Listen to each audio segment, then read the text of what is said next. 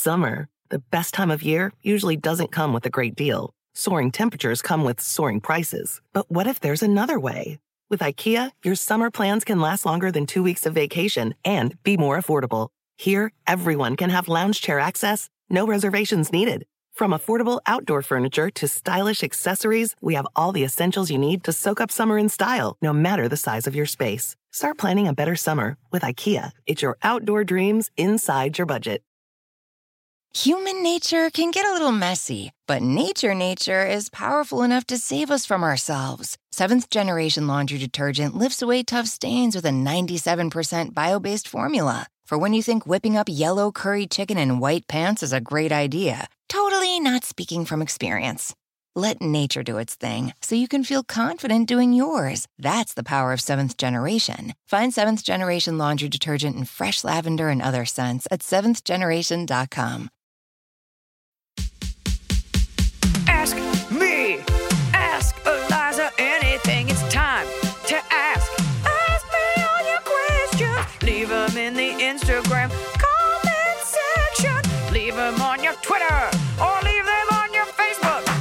them, we'll read them, then we'll give you answers. You know it, I've got it. I've got the answer, the answer. You ask me, I'll tell you anything. It's time to ask Eliza anything. So, a lot of people take their podcast as an opportunity to reveal personal things or gossip or, you know, give out opinions that they wouldn't give out otherwise. And so, I always like to keep things light and, you know, we try to touch on social things. Um, but I've decided to take today's podcast, and of course, we're going to answer questions because that's what the sponsors pay for. Um, to share something personal that happened to me. So, about what I thought was eight weeks ago, I found out that I was pregnant, and it was very planned. Um, when you're married at 37, you tend to, you know, try for these things. We're very excited, and there's a reason, you know, that you don't tell people these things because it's very touch and go, especially the older that you get. And I went for the first checkup uh, at I think it was like four to six weeks. Um, and I heard the heartbeat, and it was very exciting. And we only told a couple friends and close family. And then I went back at around 10 weeks to get my second checkup. And I had to change doctors. I had a doctor, my gynecologist that I've had since I was like 25, and I loved her, but she was out of network. And surprise, surprise, having a baby is very expensive. And surprise, surprise, like nobody cares about women's health. So I had to go in network, which is fine. I am forced to pay a lot of money to belong to two guilds that have a very specific health plan. So fine. So I changed doctors. And from the second I walked into this doctor's office, I just had a weird vibe. The building is just kind of like a crappy building, but it's LA. Most buildings are crappy. And I walk in, I was like, Hi, I'm here to see the doctor. And the receptionist was like, Okay, go over there, get a urine sample. At the nice doctor's office, you give a urine sample. The label is already on the thing. You put it in a, you pee and you put it in a little secret hobbit door and you're done. This I walk in, there's like an errant pen sitting on the counter. You're supposed to label your own urine.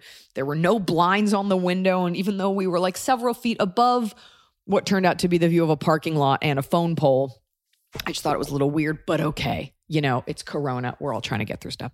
I walk out holding my own urine and I say to the receptionist, Am I to just continue holding my own urine in my hand?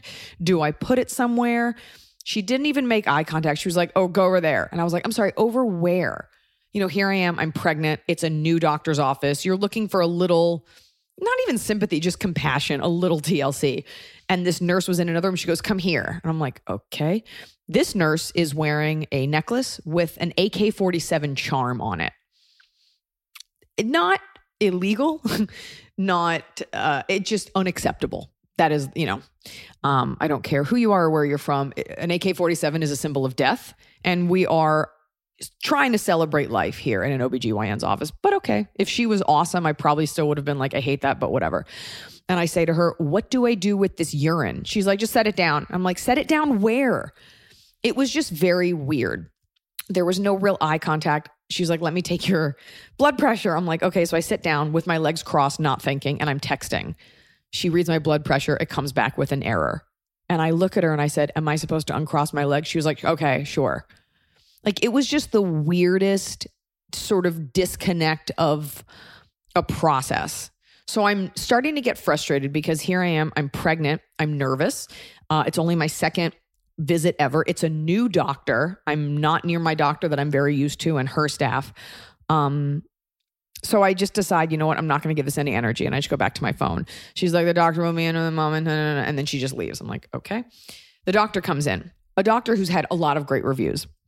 And I say to her in a very me way, I was like, hi, I'm sorry. I, I, did I do something? Your staff, it seems like they don't, you know, connect with people. I'm just walking around with my own piss in a cup through your lobby. And she was like, you know what? It's Corona. We're trying to keep people. It felt very much like she was really wanted to defend her staff. And I didn't say the staff was bad. I'm just like, you know, there's an AK 47 off of her necklace. This just all feels and I think the doctor, who was very nice, was kind of like, We are women helping women and we're doing the best we can. I'm like, Totally. But I think customer feedback is important. The point is, it was all very humbling because I'm sitting there just saying, You know, I don't know you or this doctor's office and it feels a little uncomfortable. She's like, Okay. And I leaned back to get my sonogram and she was like, This baby is measuring very small and there's no heartbeat. So, from a comedic point of view, a comedic point of view, it's like, I don't like your staff. She's like, cool, your baby's dead. So it was super humbling. But she told me that, you know, and here I've been carrying this baby, taking every precaution, doing everything, and it had been dead for two weeks. Meaning, shortly after that first visit, when I heard the heartbeat, and I nicknamed it Mango um, because we didn't know if it was a boy or a girl, uh, but we knew that it was a Chris Kattan character. no, um, the, the, shortly after my first visit, uh, the fetus had died. And so she's measuring it. She's like, it's very small. And I'm like, okay, well, I'll just eat more. And she's like, I don't hear a heartbeat. So, of course, you kind of just go numb. And then I'm, I'm, like, oh my God, I just like read this woman the riot act because her staff was shitty, but now the baby. So she said, but let's double check. I'm going to send you to a specialist. I'm like, okay. She was like, he's just down the street. Um, here's the address. You can drive or walk. And I said, okay, I'll just walk because Emily was waiting in the car for me somewhere, but I didn't know how to process anything. So I'm walking down a street in Hollywood just dripping tears through my giant Lew Wasserman sunglasses and into my mask. And I arrive. And what was weird was before I went, she said, You know what? Let's get a second opinion and let's take care of you first.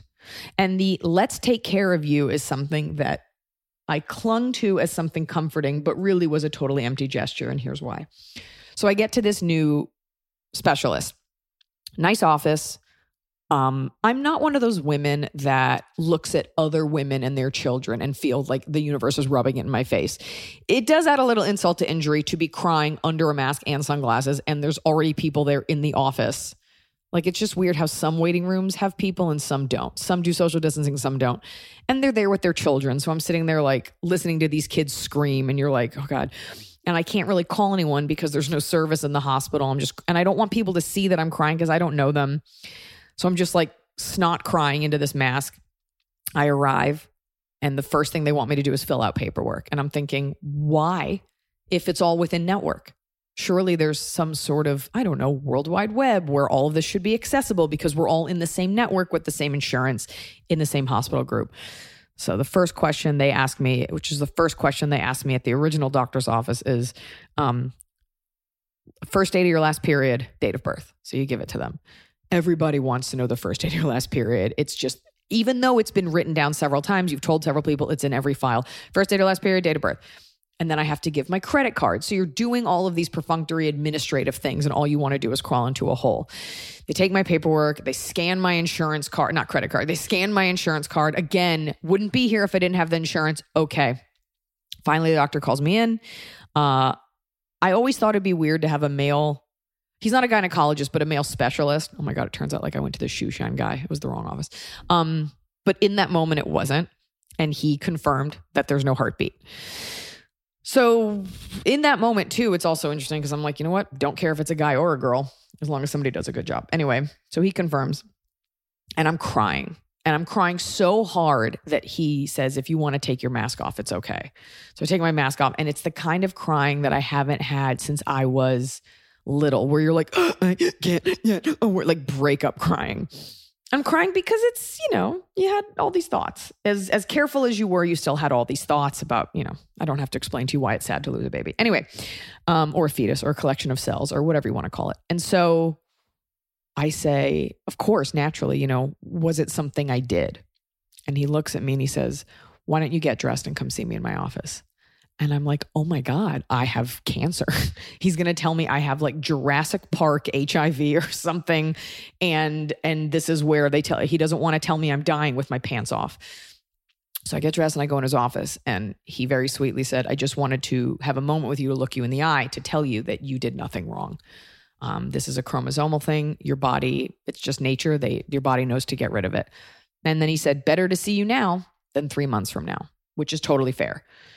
Noah had a joke about how people always find that silver lining about like it's it's better you lost it now versus later, but nobody's ever like you probably it would probably be best if you lost the baby given that it's a pandemic. Nobody ever uh in a perfunctory way says in the future it's better if you lose it. Anyway, but he was right, you know. I'd rather be less attached when it happens. And I said, Well, why didn't my body get rid of it? Why didn't I have a miscarriage? And he said, just so you know, miscarriages are totally normal. And I said, I know it's one out of every four women. And he said, it's actually one out of every three. So weirdly, you know, I pride myself on being an individual, but knowing that I am no different than the majority of women out there was very comforting. It's not a weird thing. It's not something I did. It's not some medical abnormality. It's just extremely normal. And then he said to me, and I, and I said, Well, how come my body didn't get rid of it? And he said, I don't know. It's called a missed miscarriage, meaning your body missed the signal to get rid of it. Um, and so I said, What do I do? And he said, Well, let's take care of you first. And he said, There's two ways to do it. You can take a pill that will force your body to miscarry. And it's interesting that he even asked that because just that morning I was reading about how Senator Ted Cruz was rallying against a pill that would do that. And I having no information about miscarriages, thinking I was pregnant, wrote an impassioned tweet about how, you know, you're just limiting women's options and that pill should be legal. But I didn't want to take the pill because I don't know what a miscarriage looks like or feels like. And I didn't want to go through that at home. And he said, or you can get something called a D&C, uh, informally known as a dusting and cleaning, which apparently is an acronym that every woman knew about but me prior to the visit. And a D&C, and all the nurses listening are like, we know what it is. We do it all day. Uh, it's basically where they go in and they clean out your uterus. Um, and it's a procedure and it's an outpatient thing, but you got to go in and do it. And he said, if you were my daughter, we would do a D&C. And so I said, okay, let's do it. And he was like, okay, uh, I got to refer you back to your original doctor, the one with the AK 47 nurse, to get you an appointment. I was done really crying about the the loss of the baby at that point. It hurt. It's normal. It's to be expected. Of course, we all think we're special. It's not going to happen. Um, but that's what started the trauma of everything was the insult to injury of spending the next five hours emily going back and forth with the nurse's office while they attempted to contact the one doctor that they know that they work with that does this procedure. Five hours later of sitting at home just pounding coffee because i could have as much as i wanted now and they're like okay we got you in for friday. It was tuesday and they meant friday of the next week. What? Oh, you're here. Thursday. Thursday for a Or Wed- no, it was consultation. Wednesday, right? But it, it wasn't just it wasn't Tuesday talking about Friday. It was Thursday talking about the following, following week. or so Wednesday talking about the following week. Yeah. here they're saying you've lost your baby and we're going to need you to and even though your body's held on to it I know you're thinking like, "Oh, what's one more week?" It's extremely traumatic to tell a woman the baby inside you is dead and we need you to hold on to it for a full over another week just because we really only called the one doctor that we work with. And I just thought to myself, I don't know how a woman without connections, a woman who maybe doesn't have the greatest insurance or any insurance, I don't know how they deal with this. I called the specialist, who, of course, now was out of the office. I got a hold of their after hours nurse. And of course, as a woman, you're constantly having to reveal more information. Their concierge service picked up. And I said, I'm trying to get a hold of Dr. So and so. Oh, he's out of the office. What is this in regard to? I'm like, none of your fucking business. You're like a Securitas worker who's just taking a memo. I'm not going to, what do you want me to say? Uh, my fetus died? Like, who the fuck are you? I get a hold of his after hours nurse who calls his receptionist. She calls me back and she says, I remember you. I'm so sorry you're going through this. And that was the first person to say that to me all day. And she was like, let me call our doctors that we work with and try to get you a quicker appointment. In the meantime, I called my personal physician, who is a friend of mine, and I told her about the horrible experience. And she said, that's absolutely unacceptable. And she made a call and ended up getting me in with a fantastic OBGYN who took me that week. And it's not about, oh, you're a celebrity. It really was just about me being tenacious and not accepting no for an answer. It was a holiday weekend. But here, my original doctor, who obviously didn't have the best staff, was just very willing to be like, look, we only called the one and they don't work Wednesday. So we got you in Thursday. And you can't go in for a D&C day of. You've got to go for a consult, even though two doctors had confirmed the baby was dead. You still have to go in. So I did. We got it taken care of. Um, and I'm sharing this with you. I don't want your pity. I don't need, I feel absolutely fine.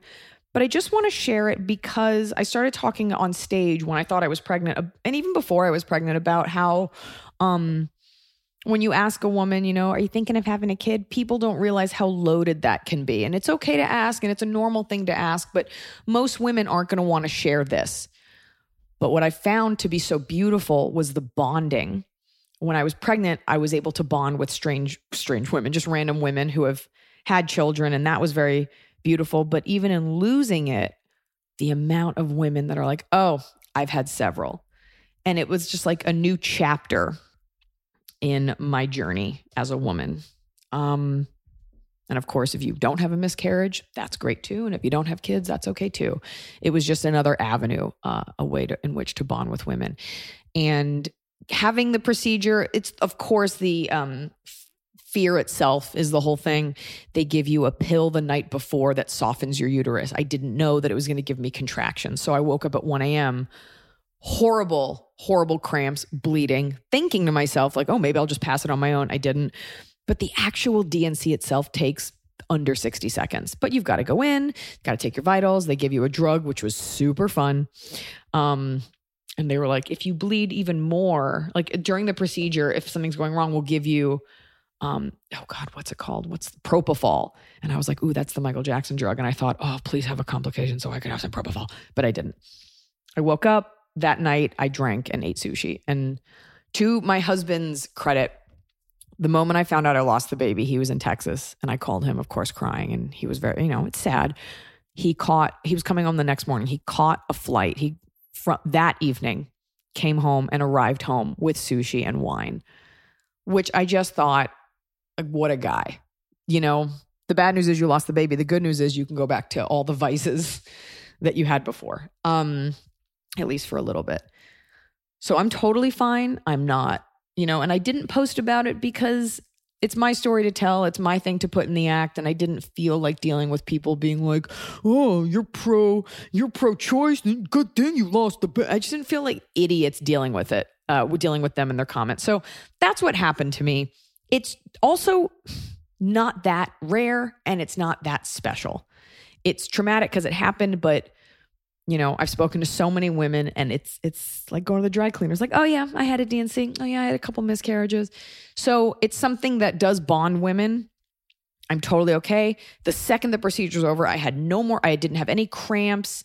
You know, I other than the fact that I couldn't work out for 2 or 3 days, so I was just like so bored. I'm fine. It's fine. Um and it, I'm not sad about it, you know, onward and upward, but I wanted to share that because it is something I will talk about. And I'm going to use it as a chance to just make sure that other women don't feel so bad because there's nothing to be ashamed about. And I, in the back of my head, I was like, you know, I tend to lean on the counter when I do my work and I eat a lot of candy. And they're like, it had nothing to do with that. Um, Emily was also very sweet when I got in the car and I was like, I lost the baby. She was like, okay. Do you want to hear the ABBA soundtrack? No, it's Cher doing covers of ABBA. Cher, excuse me. The most important note. So that's your bottom of the cob. that's my bottom of the cob is losing a baby. Um, but I'm fine. It's fine.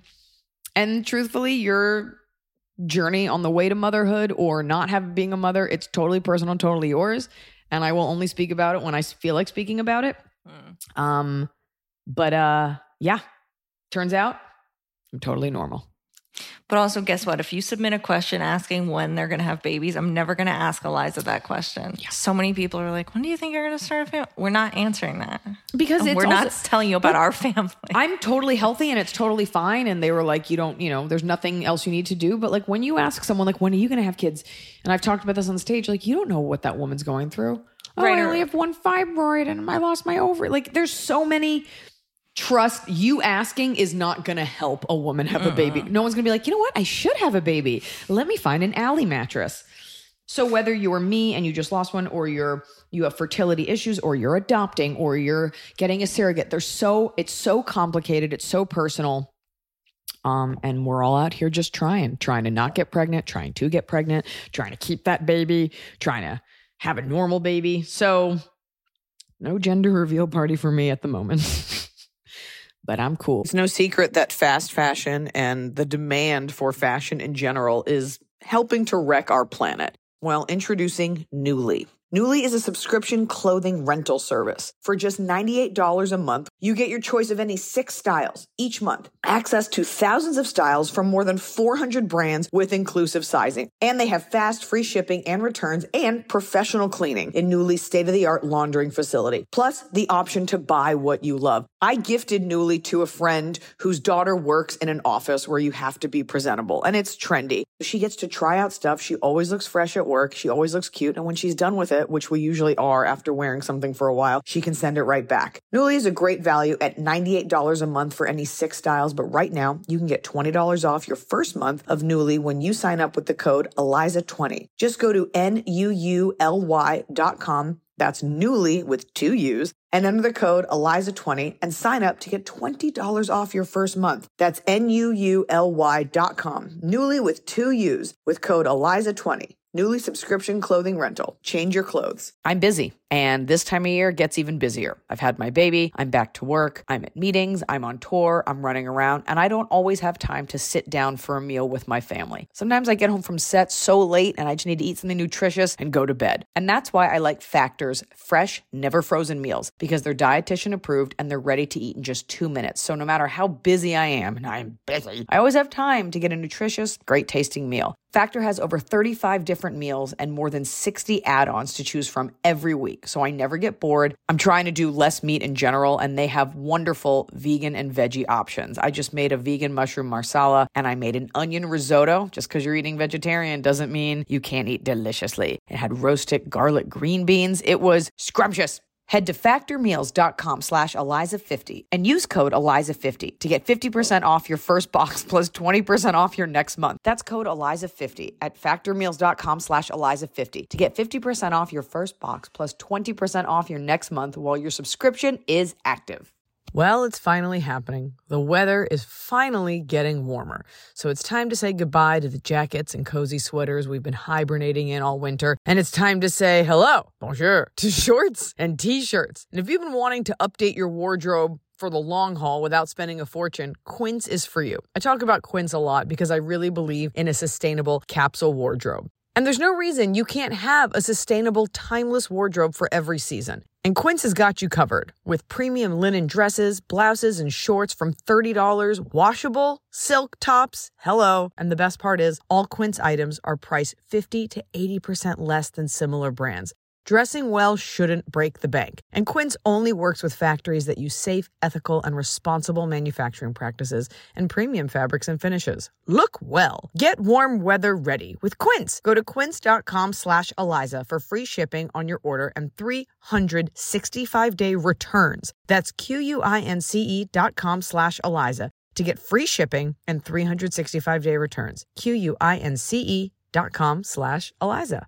You just want to get right into questions? Well, I'm fine. Honestly, I'm a very, and you know, someone called, they're like, I know you're trying to act tough. I am tough. I cried my eyes out. I didn't share it on social media because there's a fine line between being vulnerable and seeking attention. And I just never want the, we're all trying to get attention. We're on social media, but I think there's an art to it. And I didn't want to post a picture of me in the hospital, like everything's fine, like knowing, you know, but I do need to commune with people. I do need to share stuff. I do need to express myself as an artist. So the post that night where I was playing Mexican train Dominoes, I had to say something and I didn't want it to be veiled or coded. So I was like, I'm fine. Here's a little anecdote about being at the doctor's office. It could have been anything. But interestingly enough, a lot of the comments from women were so compassionate. And in my heart, I was like, these women know. They know what happened. Um, Yeah, I mean, there aren't that many medical things that you don't wouldn't just share. tell it. You'd be like, It I has- broke my arm. yeah, it either has to do with your butt or your vagina. Other than that, you tell everyone. What? What? Could, what? What do you mean your butt? Like something bad came out of there? Yeah, and I even shared or what- something bad went in there. either way, and I and I shared about Kashi. So clearly, I'm and that has really sparked a lot of people saying "Me too." a revolution. Hashtag Me Too Kashi. to- Just like Me Too Butt Edition. yeah. Anyways, I'm fine. Thoughts and prayers. Um, and uh, kick it. Right, kick it. Yeah. I'm I'm eating. I'm not a big sushi eater anymore because Blanche died while we were in Japan, and it's really bad for the ocean. We did get uh responsible, stable, stably sourced sushi, uh, sustainable sushi. But um, Shelf, shelf stable, sustainable. I don't even like wine. We've been drinking wine every night. I don't give a fuck. I'm chugging coffee. I even get weird after a cup. I'm like, I'm gonna get it in while I can. You had two cups today. I'm still taking the prenatal vitamins because my nails look amazing. Okay, kick it. All right. Hi, Eliza. Mm. I'm getting massages on my belly. I'm getting my neck cracked. I'm doing everything. All right, I'm ready. All right, not sure if you've pits? tackled the issue yet on the pod, but I have a dilemma. A friend of mine has been bamboozled, hoodwinked, and swindled. Are we allowed to say bamboozled? yes. Okay. Uh, into joining an essential oil MLM called Young Living. Yeah, I- I, watched the documentary. I can't believe she fell for this, but she is a new mom, and MLMs prey on new moms by Rub it in. Rub it. Oh my god. Just kidding. Go ahead. by promising financial freedom and basically claiming that if you don't use their all natural products, you're a bad mommy. I tried to be open minded, but after one Is Google that what they search, claim? I don't. I mean, you would be. Sur- I see a lot of because I subscribe to the anti MLM I subreddit. ate, I ate a lot of, of candy and I lost my fetus, so maybe there is something to that. I'm kidding, folks. uh, prey on new moms by promising financial freedom, basically claiming that if you don't use their all natural products, you're a bad mommy. I tried to be open minded, but after one Google search, I found out that the guy who started this business was up to some shady shit, pretending to be a doctor and accidentally drowning his own daughter during childbirth, for starters. I used to look up to this friend so much. She's a four year old. She's Oh four my years god. older than me. Yeah, in the documentary. I think they talk about it. Yeah. Okay. uh, and is the last person I ever thought would fall for an MLM. Thankfully, she isn't annoying about it, has never asked me to buy things, just said she wants to make me a little sample to try, asked me to join a Zoom meeting once, which I lied and said I was busy. She has an Instagram that I follow, but that is the extent of my support of this absolute fuckery. My question is, Am I a shitty friend for not buying things from her? I don't even use What? essential oils, but they also sell other shit like makeup, household cleaning products, etc. They say when your friend has a business, you should support that business, but it's not a business, it's an MLM. I am extremely against them, but can't help but feel like she's disappointed that I'm not supporting her. She drank the Kool-Aid, is totally brainwashed into believing she will one day pay cash for her child's tuition and own a multi-million dollar house. What would you do? Actively avoid or bite the bullet at once and try and support her? I literally am not interested in a single overpriced product. It would just be to support her. One more little bit, more context. Another friend and I are basically a trio with this girl because we all met at the same side job during our early 20s. Me and this other friend live about 20, 40 minutes from her now, meet up for girls' night every few months. So I'm not in constant contact with this person. So she's easy to avoid. Uh, ending the friendship or trying to talk her out of this is not an option. Sincerely, how are people still falling for pyramid schemes? Um, I think a lot of people fall for these things, and I think there's nothing wrong with being industrious. And by the way, they do dangle that carrot of like you could be the woman making all this money if you hustled. A, big problem with these types of schemes is that there's so many people in your area that already sell it. Yeah. So nobody really wants it. Um, weirdly, one of my good friends loves Rodan and Fields, which is also an MLM. She like buys all their stuff and loves it. You know, there's it's it's a slippery slope because it's like if you buy the one thing, will she be cool with that? You know, how much is she struggling? Is it she just wants some extra cash or and it's like, okay, if I buy this $15 eucalyptus oil, is this really moving the needle either way? So it is more of the gesture. If, Yeah. I think there's two ways to look at it. Like it is an industrious thing that empowers mostly women. It is a total scam. If you really hate all the product, look, you need lip gloss. You're gonna need soap. So maybe swap out one product to be like, look, I want to support you, um, and I support what you're doing. I'm ant- like, I just don't want to talk about it and do this one thing. I don't think it's the biggest deal if you buy one product. Um, and kind of shame on her if she like keeps hawking you about it. It sounds like she's not being annoying, but here's the thing that I wonder about because like you're being annoying. I am no, I am subscribed to the anti MLM subreddit, and uh, number one, the people. Besides, like the top top tiers, people don't make any money. Like it's not a good investment of your time. But I've seen a lot of people who will share with their friend, you know, here are some statistics before their friend gets in too deep. So I wonder what sort of obligation this person has to their friend to be like, heads up, like you're gonna like lose money. I think I think you, in the vein of being like, look, I'm trying to be a good friend. I hope because I know they make you buy the products right up top, which is really how they make their money. Also, if she's in deep, if she's really drank the Kool Aid, if there's no turning back, so you buy one product. Can you buy one and let her know, like, I'm happy to support you, but I'm concerned for you because of these reasons? If you go to Nobody ever takes reddit.com slash r slash anti MLM, there's a lot of great resources. I have seen people where they've been messaged and they've gone, Oh, I didn't realize like how much Send of a her a link to the Netflix documentary Unwell, even though it's a really boring documentary. They do something about the essential oil game. Mm-hmm. Just maybe on her own, she realizes she's a cog. But you know, here she might be really scared. Maybe she needs that money, and she's. I I don't have all the pieces to this. Right. It's not the end of the world if you buy one product and be like, I'm doing this to support you, and we're done. Here's what I'll tell you. There's also a Reddit called Beer Money, reddit.com slash r slash enough with the beer money. Nope, but stop. here's the reason that And I you keep say talking this. through me. Nobody is writing down the Reddit thread that you're saying.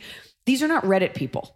But here's the thing there's a lot of compiled resources there of surveys you can take online. I've taken surveys that have given me like 70 Amazon dollars, like, like, focus groups. Am I in the wrong job? No, it's it's focus groups and stuff, product testing. Like there are other things she could put her time into that would get her money more easily than this. Like there are better online Yes. at home solutions. There are also other jobs you can do that don't involve buying something up front. yes. Never So, do a job where you have to pay money up front. I don't know her situation. I don't know her. I don't know her constitution. I don't know how smart she is. I don't know if you're the type of friend that she would want to hear that from. It's all these things. Mm-hmm. I say at the end of the day, you buy a soap, you be done with it, and then she let watch let her sink. Mm-hmm.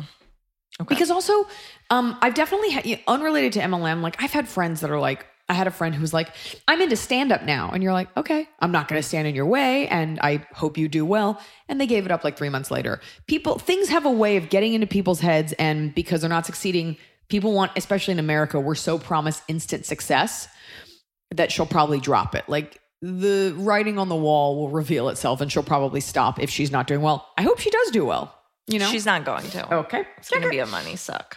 Money suck. This show is sponsored by BetterHelp. It happened to me. I didn't think it would, but it happened to me. I had a nasty bout of postpartum depression. Now, there's nothing to be ashamed about in talking about what you're dealing with, and there's nothing to be ashamed about in talking about it with someone. I definitely saw a therapist these last couple weeks because, you know, I spend my time giving advice to others, but I could use a little advice myself. If you're thinking of starting therapy, give BetterHelp a try. It's entirely online, designed to be convenient, flexible, and suited to your schedule. I'll tell you what, when you're already stressed or anxious, the last thing you want to do is battle traffic and sit in a waiting room and get your parking validated. I'm sorry, is that just an LA thing? You don't need to add all that. You can just sit in the comfort of your own home or a chair you like outside, and you can talk to someone from BetterHelp. Just fill out a brief questionnaire to get matched with a licensed therapist, and you can switch therapists at any time, no additional charge, and it doesn't hurt their feelings. Get it off your chest with BetterHelp. Visit betterhelp.com slash Eliza today to get 10% off your first month. That's betterhelp, H-E-L-P dot com slash Eliza. When you ask someone what language they took in school, usually it's like with an eye roll. They're like, "Mm, French. It's like, do you speak French? No, I don't use it. I feel like a lot of us had difficulties learning a language in school. Rosetta Stone is here to change that. It's available on desktop and it can be used as an app on your phone or your tablet. Rosetta Stone are trusted experts for more than 30 years with millions of users and 25 languages offered. Rosetta Stone immerses you in many ways with an intuitive process and you can pick up any language naturally, first with words, then phrases, then sentences.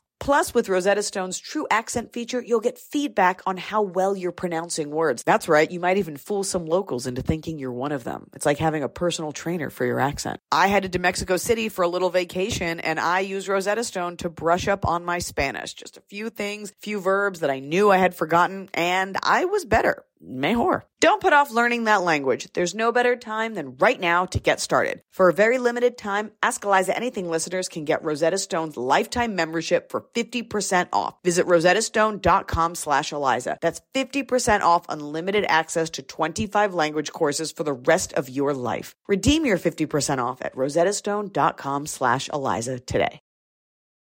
Anonymous, hey Eliza, my grandma passed away nine months ago after battling dementia for many years. Oh, it's kind of better than, you know, at least you had the nine months versus just the two.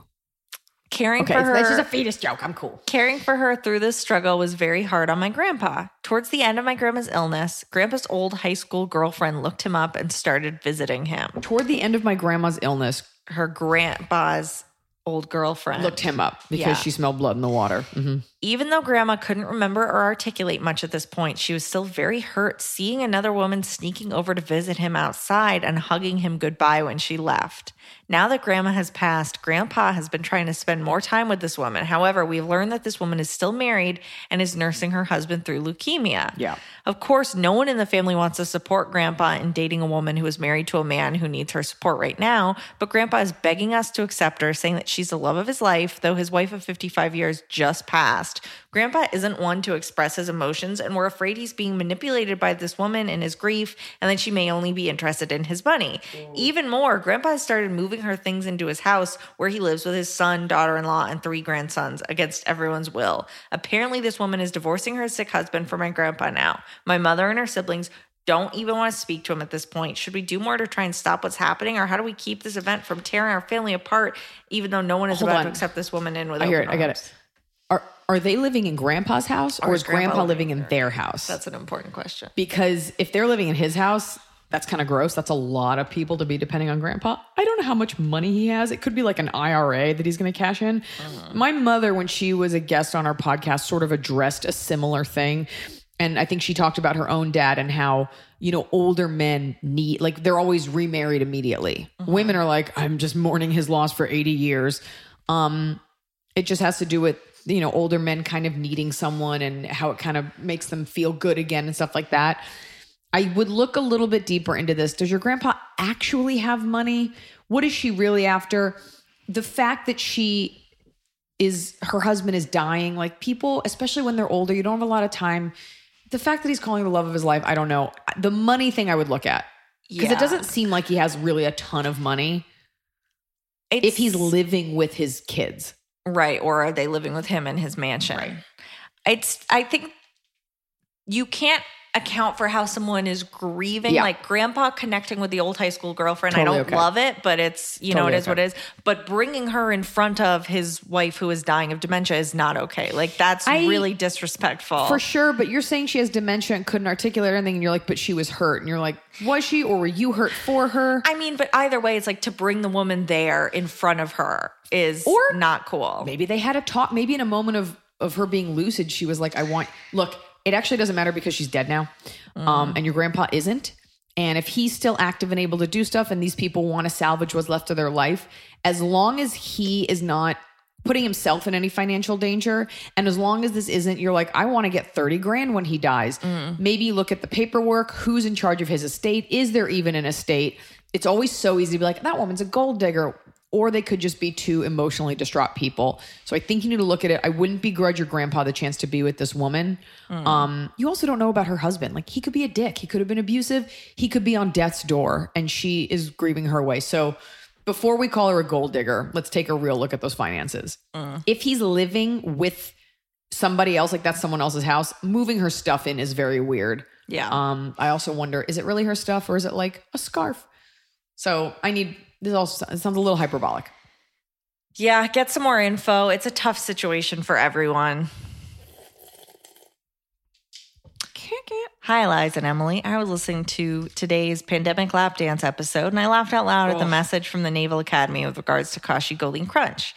I'm a 2010 graduate of the United States Military Academy, and I have vivid memories of being served full sized boxes of Kashi GoLean at breakfast. To add insult You to butthole injury, we would also be served Arnold's double fiber bread on the same day during lunch. The aftermath of that day was almost always an intestinal crime scene to the point that my friends and I started warning each other when it was double fiber day in the mess hall. Kind of gives a new term meaning to re- lock and load. I was on the crew team and there were repeat fiber offenders in our eight person boat. So it was more of a self preservation warning than anything. Can't wait to get my hands on the Don't Panic Pantry cookbook, Whitney. If Why are we so against our nation's military that we're I uh, feeding well, them? I understand keeping them regular, and I can I can say this: like when you travel, like your poop cycle kind of gets off, and you can be mm-hmm. constipated, stuff like that. So I think, but just like the military regulating your body surreptitiously is really weird. But you got to keep it regular. You got because there's sand going in. There's you know bullet sand discharge. going in. Sand going in. Desert storm. Kick it. It's- you should have other options, non-fiber options. But To serve that and the bread on the same Too day much. is an aggressive move. People get stopped up in basic training. You got to get it through because nobody wants to hear, I have, I'm constipated. I can't do basic training, sir. no way. Hi, Liza and crew. Big fan Re-rack it. and Unveiled has helped me get through wedding planning pre and post COVID. Anytime I start to get stressed out about it, I just rewatch Unveiled and it makes me laugh and reminds me that the only thing that matters is that what my fiance and I want out of the day. We are at a month and a half out, uh, October 10th, 2020. Uh, so now we're closer. And luckily, COVID hasn't really changed many of our plans due to the venue being outside and being amazing to work with. That being said, one of my bridesmaids had a wedding scheduled for February 2021 and they have canceled due to COVID. She hasn't made any comments about not participating in the bachelorette or wedding, but it's making me second guess our plan to plow on through despite COVID. And my worry is that she will back out at the last second tips on navigating this and or event planning in this crazy world ps we booked the asheville show for veterans day as a one month anniversary event my fh future husband is an army vet hope you get to do it xoxo elizabeth I'm definitely not getting to do it. So see you next year. Um, I don't know where you live, but I'm assuming North Carolina. It's tough because living in LA, which is just a giant petri dish, you know, our cases are crazy. New York City, the cases are crazy. And so, you know, not unlike voting, it all affects, you know, where you live. uh, Sorry, affects your outlook on this stuff. Um, this if you really want to do this and it is outdoors, I would ask that I would tell I would ask that your guests, if I were you, all get corona tests. The bachelorette party seems I hate to say it, it's like a little selfish. If you're going out and you're interacting with other people, all it takes is just that one friend who, you know, went out to eat and touched someone else and whatever. So I understand you wanting to do all this stuff. I understand if everybody promises to quarantine and you all have a bachelorette party at your house, like you all have a sleepover. But when you're involving other people and this is a pandemic, I just would take a serious look at the health of others. This isn't about you as a young, healthy person getting sick. This is about you go wine tasting, you touch, you know, an older woman who hands you a bottle of wine, or you go out to eat, or you're drinking at a bar. You know, these statistics are still very alive and well. So I would talk to your friend. Um, I think getting tested is a great idea. Quarantining if you can. You know, get the test and then you can't, it can't be I get the test and then go out tomorrow. Like it takes 24 hours to incubate. So just get all the facts and just know that this is the reality that we live in. Uh, you seem a little bit more concerned with your friend not making it versus the fact that this could be something that potentially spreads. If you're going to like a lake party, just know it just takes one. So I would just be safe about it. I just got like my fourth corona test and I only did it for Emily, yeah which I keep rubbing in. But it was free. It was free. Uh, it's hard because I think you can maybe do the outdoor wedding, but to do the get together, I think that has to be later when things are is, safe. you'll do an outdoor wedding. Everyone will go to the dance floor. They're all going up to the buffet. Like, are the people who are It's serving food are they wearing PPE? I guess if you live in a place where there have been no cases, but Hawaii had like no cases and then it did. And you Yeah. don't know where this will be in a couple months. So just survey it.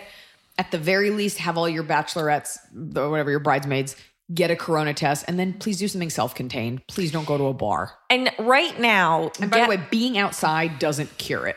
Mm-hmm. It just makes it slightly less likely that you'll get it. Yeah, get all the info about when you can cancel things. What are the deadlines for canceling venues without being penalized? Like just have all your info so that you know like the drop dead date where you have to either uh, cancel it or go ahead with it. Just have your info and keep an eye on the news basically.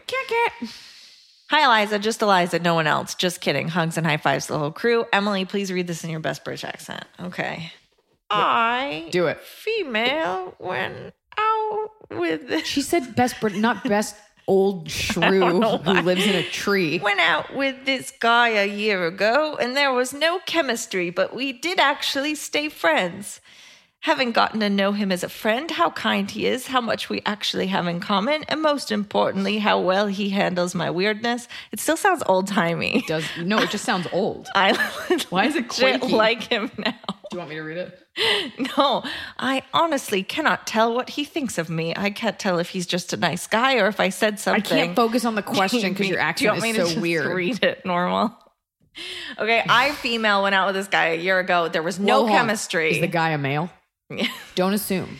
there was no chemistry, but we did actually stay friends. Having gotten to know him as a friend, how kind he is, how much we have in common, As a mate. And most importantly, how well he handles my weirdness, I legit like him now. I honestly cannot tell what he thinks of me. I can't tell if he's just a nice guy or if I if I said something he'd be into it, but maybe. Any tips on how to do this? it. No, I won't write a letter. I into it. Oh can't have written proof of oh my something that could be horribly embarrassing. I knew I was going to say write a letter. No, I won't. Specifically, would like to know how to make him make a move or give the heaviest hint that I can still pretend was nothing in case it doesn't go my way, so as to preserve our friendship. Here's No, my question: he's Who into you. decided to just? But th- there wasn't chemistry, and they decided to stay friends. So what's changed? No, no, no, no. There wasn't chemistry on your end, there is chemistry on his end, and men will hold on for years, just like grandpa, if there's a chance that your current husband dies of leukemia and you want to come round his way.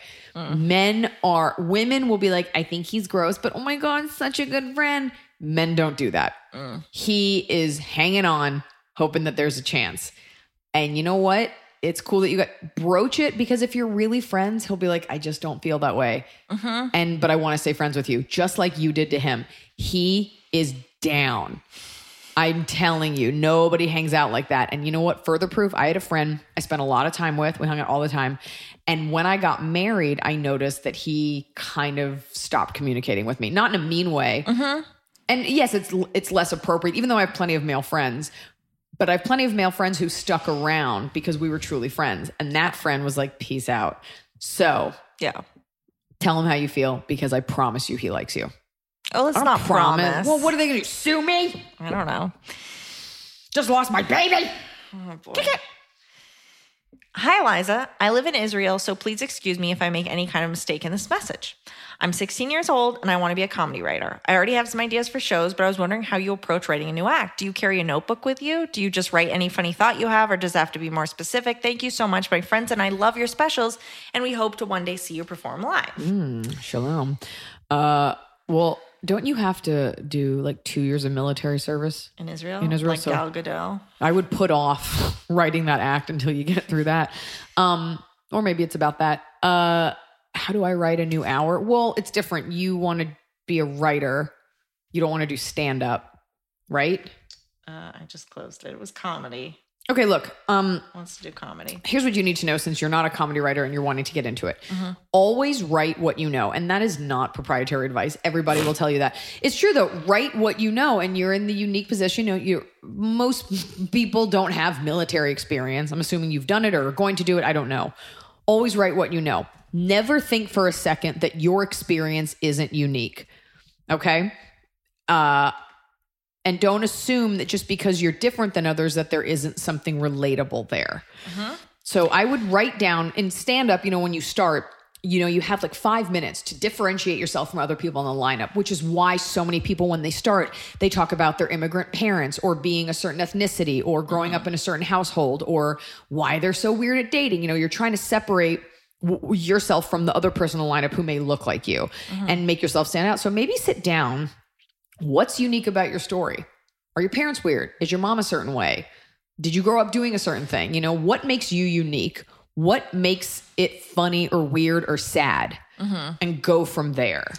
And you have a notebook, but because you do stand up, I don't know what you did when you start out, but you tend to work out stuff on stage. Mm-hmm. But and then I think repetition is key. Like you're Yes. always getting out, doing your set when you can to lock it in. But that's also And- it's, that's for stand up. And if you just want to be a writer, you know, there are people who are more prolific writers than me. But for stand up, the key is getting up Mm-hmm. and throwing that shit against the wall over and over and over. Like I've said before, and like Emily just said, I write on stage. I, meaning I don't sit at home and write on a computer. I might jot down a note. I carried books for years. I have my desks are filled with tiny. You don't have to get a Moleskine notebook. You can use a gum wrapper. I've used Yeah. cocktail napkins, shreds of serial killer pieces of paper, jotting down stuff. Now we have our phones. I write down stuff in the phone.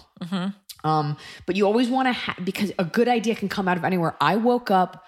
We had a lot of wine the other night, and I have a. I'm not going to say the joke because it's going to go on the act. At four in the morning, I'm just in the living room talking into my phone. Noah's like, "Are you okay?" I'm like, "I just got to say this one thing about cake." You also have to not be lazy. Sometimes you're like, "I'm so tired," and you don't want to write it down. Salvador Dali, the um, Spanish painter, uh, would I think he would take like opium or something, but he would have a ball in his hand, and his claim was that he would get his best ideas as he was falling asleep.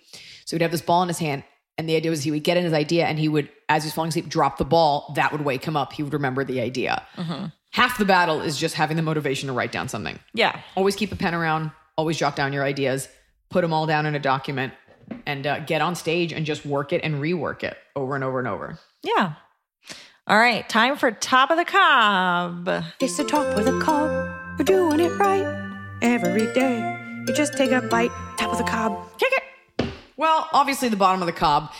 Of course, you know, look, I didn't know the baby. I didn't even know the sex of the baby. Didn't get a chance to bomb a small nation for my gender reveal party. Um, for me, really, the bottom of the cob was the trauma of going through our healthcare system and how little anybody cared. And I had to find someone who to be my advocate. But also my bottom of the cob is um what did I just write? Coffee two different sizes? Coffee PPP. Oh, this is something else. Sorry, that's not it. The two different Oh, sizes of the coffee? Coffee PPP. Why did I write that? No, but I, coffee app. Oh, it's an A. Oh. I Oh, yeah. ranted about this on my Instagram. Look, and I think I've said this before. My bottom of the cob is this new world now because of Corona where you need an app for everything. The food delivery apps are a pain in the ass. They're bad for the restaurant business. You shouldn't be postmating a cup of coffee. You're a monster. That being said, if I'm in the car, I'm like, oh, I want to grab a cup of coffee. I shouldn't have to entrust this like ghost company with my credit card information and personal info. Oh, sign in with Google so we know everyone you've ever talked to. It's a fucking cup of coffee. Like I get that you don't want to handle cash. Let me tap my phone, which already has my info. I do, I am never downloading the app. I'm not a Starbucks drinker, but I'll fucking drink it because they don't make me do an app. So, not doing it so that what in 6 months you can have a data breach and be like, "We lost all your info. Sorry, you're meaningless." Not happening. It's just it's too much out there. As it is i never sign up for stuff and somehow my email ends up on everything. It's just one more thing that we're blindly one more piece of information we're blindly flinging into an abyss. Just download the app. Ugh. Nightmare. No. You don't you're not getting my business. Alfred Oh, my bottom of the cup is that I had a really bad migraine on Labor Day and I just laid in the dark. you did and you were not cool on the phone Should we talk on the phone? we were just texting and i was like what you had a bad vibe i was like I know. wrong? I, I just peeled my eyes open to reply to you. you're under no obligation to reply to me on the weekend Well, that's why I waited until I wasn't dying. Oh, wow. My top of the cob at Starbucks. And again, I'm not a huge Starbucks drinker and I'm not a huge sweet drink drinker. Mm. But the second, the after I left the doctor's office, and they're like, your fetus is not viable. I was like, well, I'm going to chug down more than my allotted 200 milligrams of coffee for weeks. I took it so seriously and I had one cup of coffee a day and I took it very seriously. It had to be a special cup of coffee mm-hmm. because it used to be I just drink whatever. Starbucks, I saw an ad for something called pumpkin cream cold brew, and it's delicious. It's cold brew, and there's this like thick layer. Korean coffee drinks do this. They do almost like a cream cheese layer, but it's got this creamy pumpkin spice layer, and it felt so good to drink it. And even though there's been a heat wave, I was like, mmm, sweater. And I saw this Instagram post that was like pumpkin cream cold brew, 250 calories, pumpkin cold foam cold brew, 70 calories. And I'm like, oh, somebody found an anorexic hack. Let me figure this out. So I went to Starbucks today after I denied Bluestone Lane my business because I didn't have an app. The guy was there. I was like, Can I just pay you with a credit card? He's like, Gotta do it through the app. And I was like, I'm going to Starbucks. Thank God there's one on every corner. Anyways, I showed the barista at Starbucks the Instagram post. I go, pumpkin cream cold brew, 250 calories. Pumpkin cold foam cold brew, 70 calories. I go, can you make me this one? He goes, I have no idea what that is. He's like, and I can't tell the difference. I guess I could just put no vanilla syrup. Who knows how it worked? I drank it. Was it as good? No.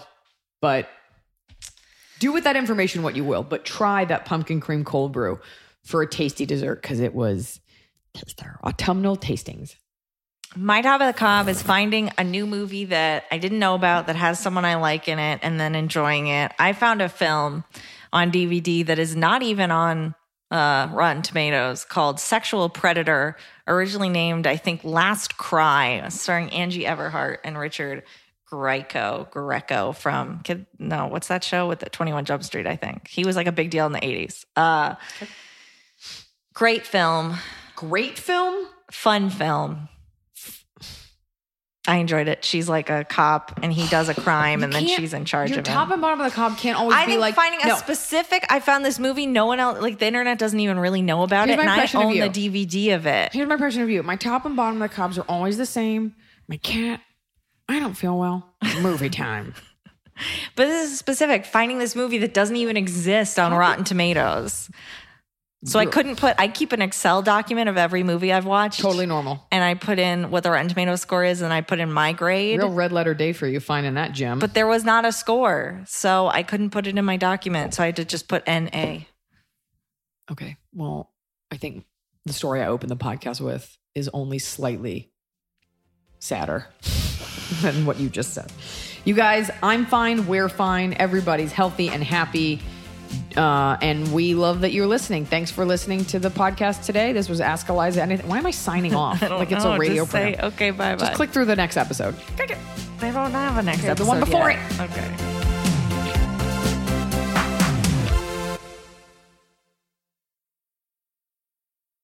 Human nature can get a little messy, but nature nature is powerful enough to save us from ourselves. Seventh generation laundry detergent lifts away tough stains with a 97% bio based formula. For when you think whipping up yellow curry chicken in white pants is a great idea, totally not speaking from experience. Let nature do its thing so you can feel confident doing yours. That's the power of seventh generation. Find seventh generation laundry detergent in fresh lavender and other scents at seventhgeneration.com. Shopify is the global commerce platform that helps you sell at every stage of your business. With the internet's best converting checkout, 36% better on average compared to other leading commerce platforms, Shopify helps you turn browsers into buyers. In fact, Shopify powers 10% of all e-commerce in the US. Sign up for a $1 per month trial period at shopify.com slash podcast free. All lowercase, shopify.com slash podcast free, shopify.com slash podcast free.